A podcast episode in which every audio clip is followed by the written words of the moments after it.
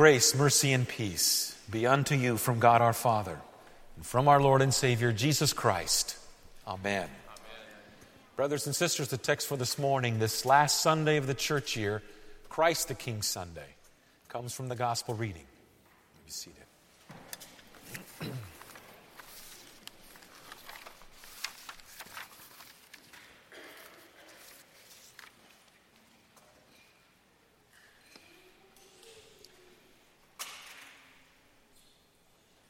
When the angel Gabriel stood by the side of Mary and told her that she was to have the Son of God within her womb, he also made this very important point to Mary at this time.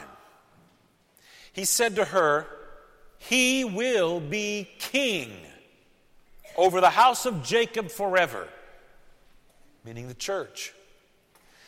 He will be king over the house of Jacob forever, and of his kingdom there will be no end.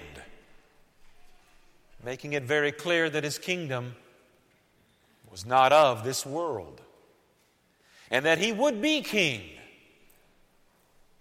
But unlike your and my perception of what is the definition of a king, he would not look, act, or be received as an earthly king. So then, why, of all texts chosen for the last Sunday of the church year, would there be chosen this text of Christ crucified? If we're going to emphasize him being the king of the world and the king of heaven and earth, and the king of all things, would he not be better served to have a text like him walking on the water or feeding the 5,000 or raising Lazarus from the dead? Now, there would be a great text showing his power and glory. But that's not the text that we're looking at. The text that we're looking at is Christ crucified on the cross. And it's very interesting because the gracious power of God to save you and to save me, this gracious power of God to save us is hidden in the very suffering of Christ on the cross and hidden in the very weakness of Christ on the cross.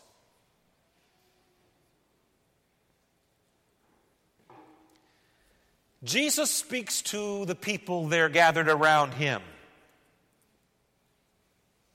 Some mock, some scoff, some just watch. Some, like you and me, read the text and have it read to us.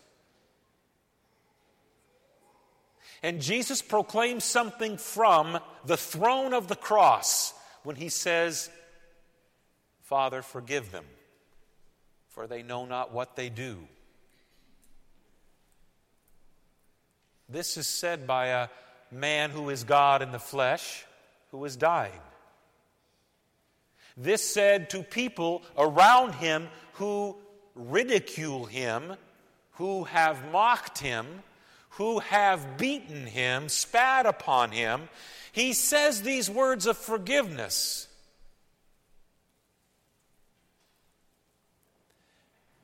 It is very, very important in this morning's text to see the two responses to this absolution. These two responses are shown forth in this text. Both emphasize who he is, albeit they do it two different ways. But they do emphasize who he is. And it is not just a response of the people of that time or that era or that culture. It is the response of all humanity in the world to this gospel message of forgiveness found in a crucified king. Consider it. Had this decree Father, forgive them, for they know not what they do. Had that decree been proclaimed from a golden chair with a golden scepter in his hand and a golden crown upon his head, would it have been received more heartily than how it was received today?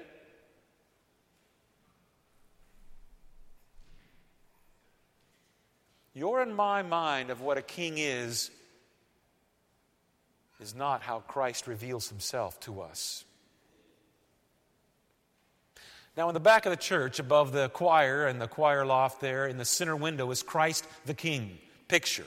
It's got him with a huge crown and a gold orb, and he's glorified in the robes.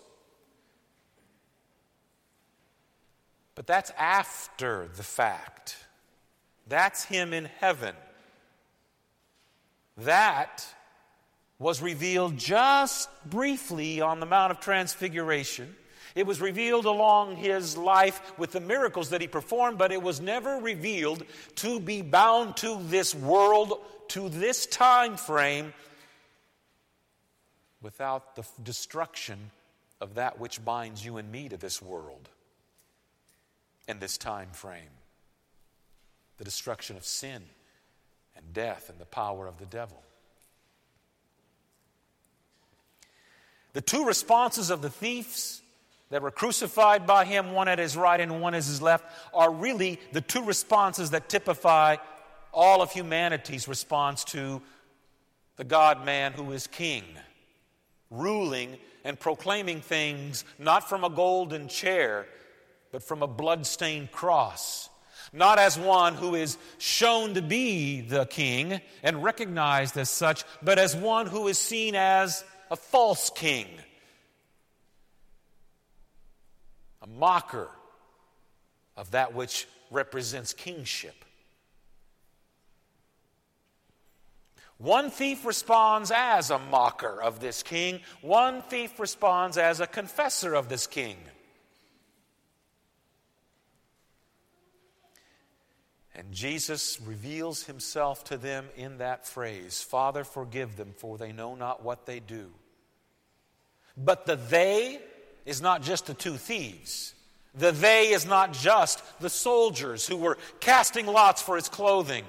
Because, mind you, he's king, he's crucified in the nude.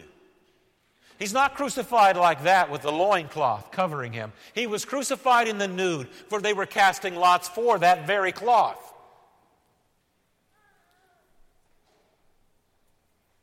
In great humiliation naked as all of us come from our mother's wombs, and naked as we all return to dust, is the King reigning from his throne of the cross, hidden behind the weakness and the suffering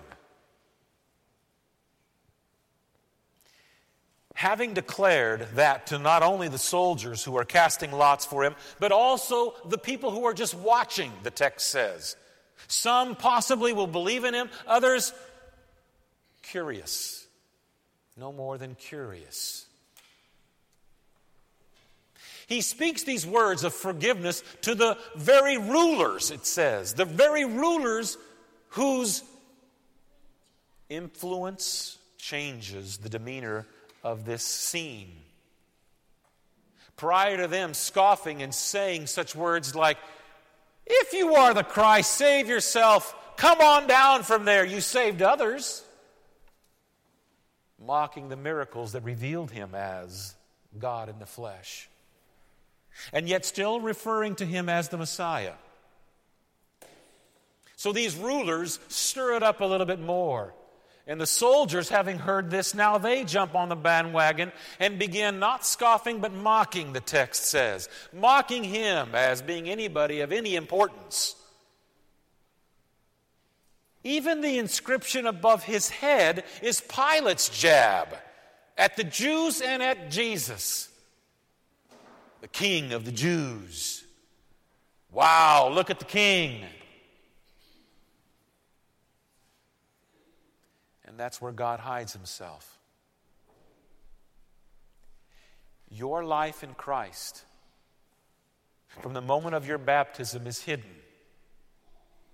your life does not appear to be one of the sons and daughters of the king. Because your life doesn't always seem to go wonderfully and marvelously good.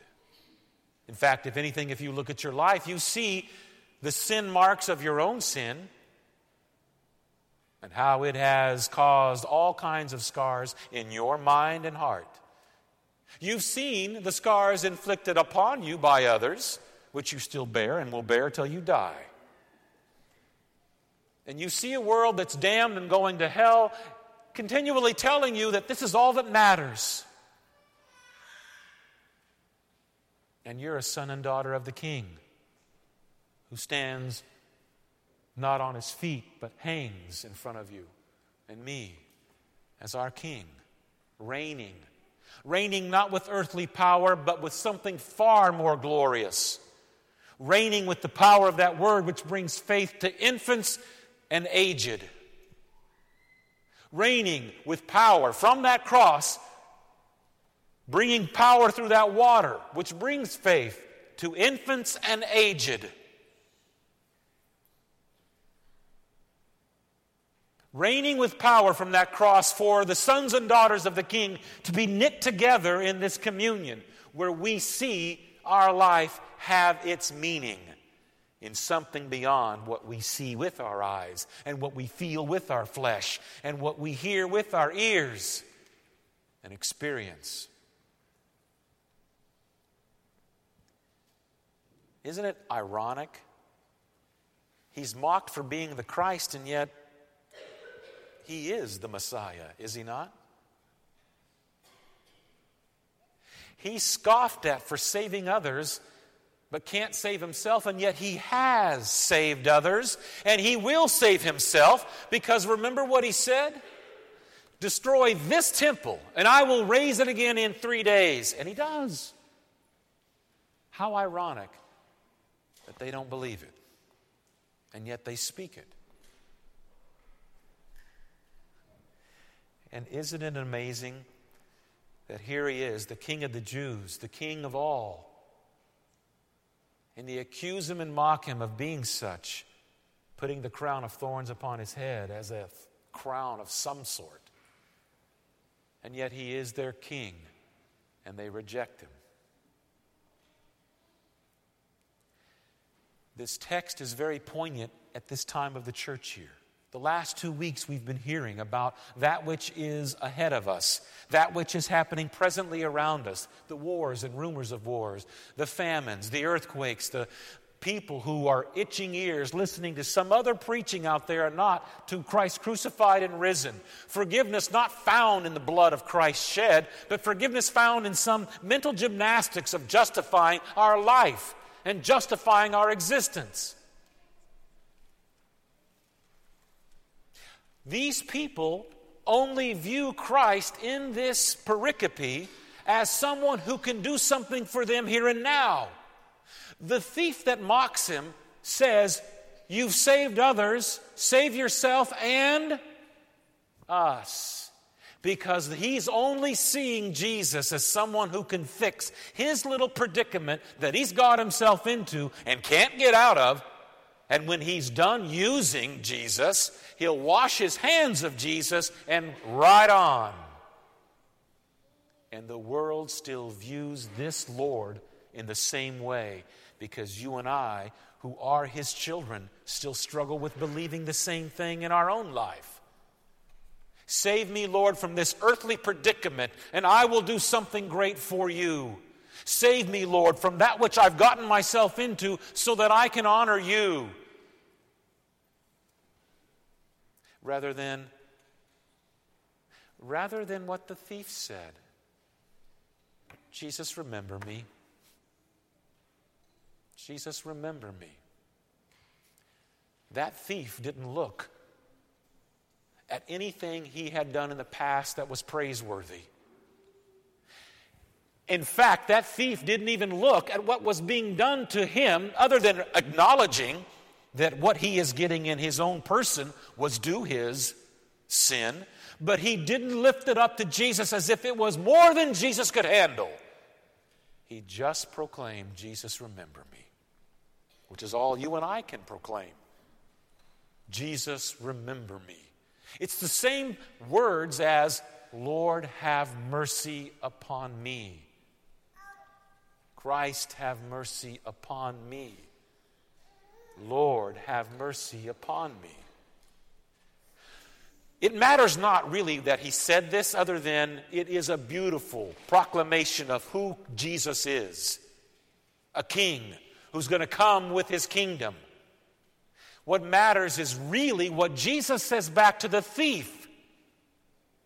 He does not check him for sincerity. He does not try to explain how can a man who's dying say these words and truly be sincere when he's being crucified with his compadre next to him, who has no faith in those words. All Jesus does is proclaim to this man something for his faith to cling. Today, not someday, not now, as in, I'm going to fix your predicament and you don't have to die, but today, after you die, you will be with me in paradise. You will be with me you're not going to go there alone, and you're not going to die alone. You die with me, always holding you in my hand. You die with me, always clinging to you, so that I don't lose you from my hand. And you will be with me in paradise, not some abstract nirvana, and not some ethereal thought you will be with me in a concrete paradise, real, as real as the very nails that you feel in your hands and, and the very nails you feel in your feet, and the very smell of your own blood as it drips. As real as that will you be in paradise. That's what matters. Jesus' acknowledgement of this feeble flicker of faith you will be with me. That's what the sons and daughters of the king hear from a naked, crucified king. He speaks, Father, forgive them, for they know not what they do. And in spite of what they see, and in spite of what they hear, they believe as you believe. This is He who says to you, today, whether that day is today, or whether that day is years ahead, you will be with me in paradise. In the name of the King of your souls and your body, Jesus Himself. Amen.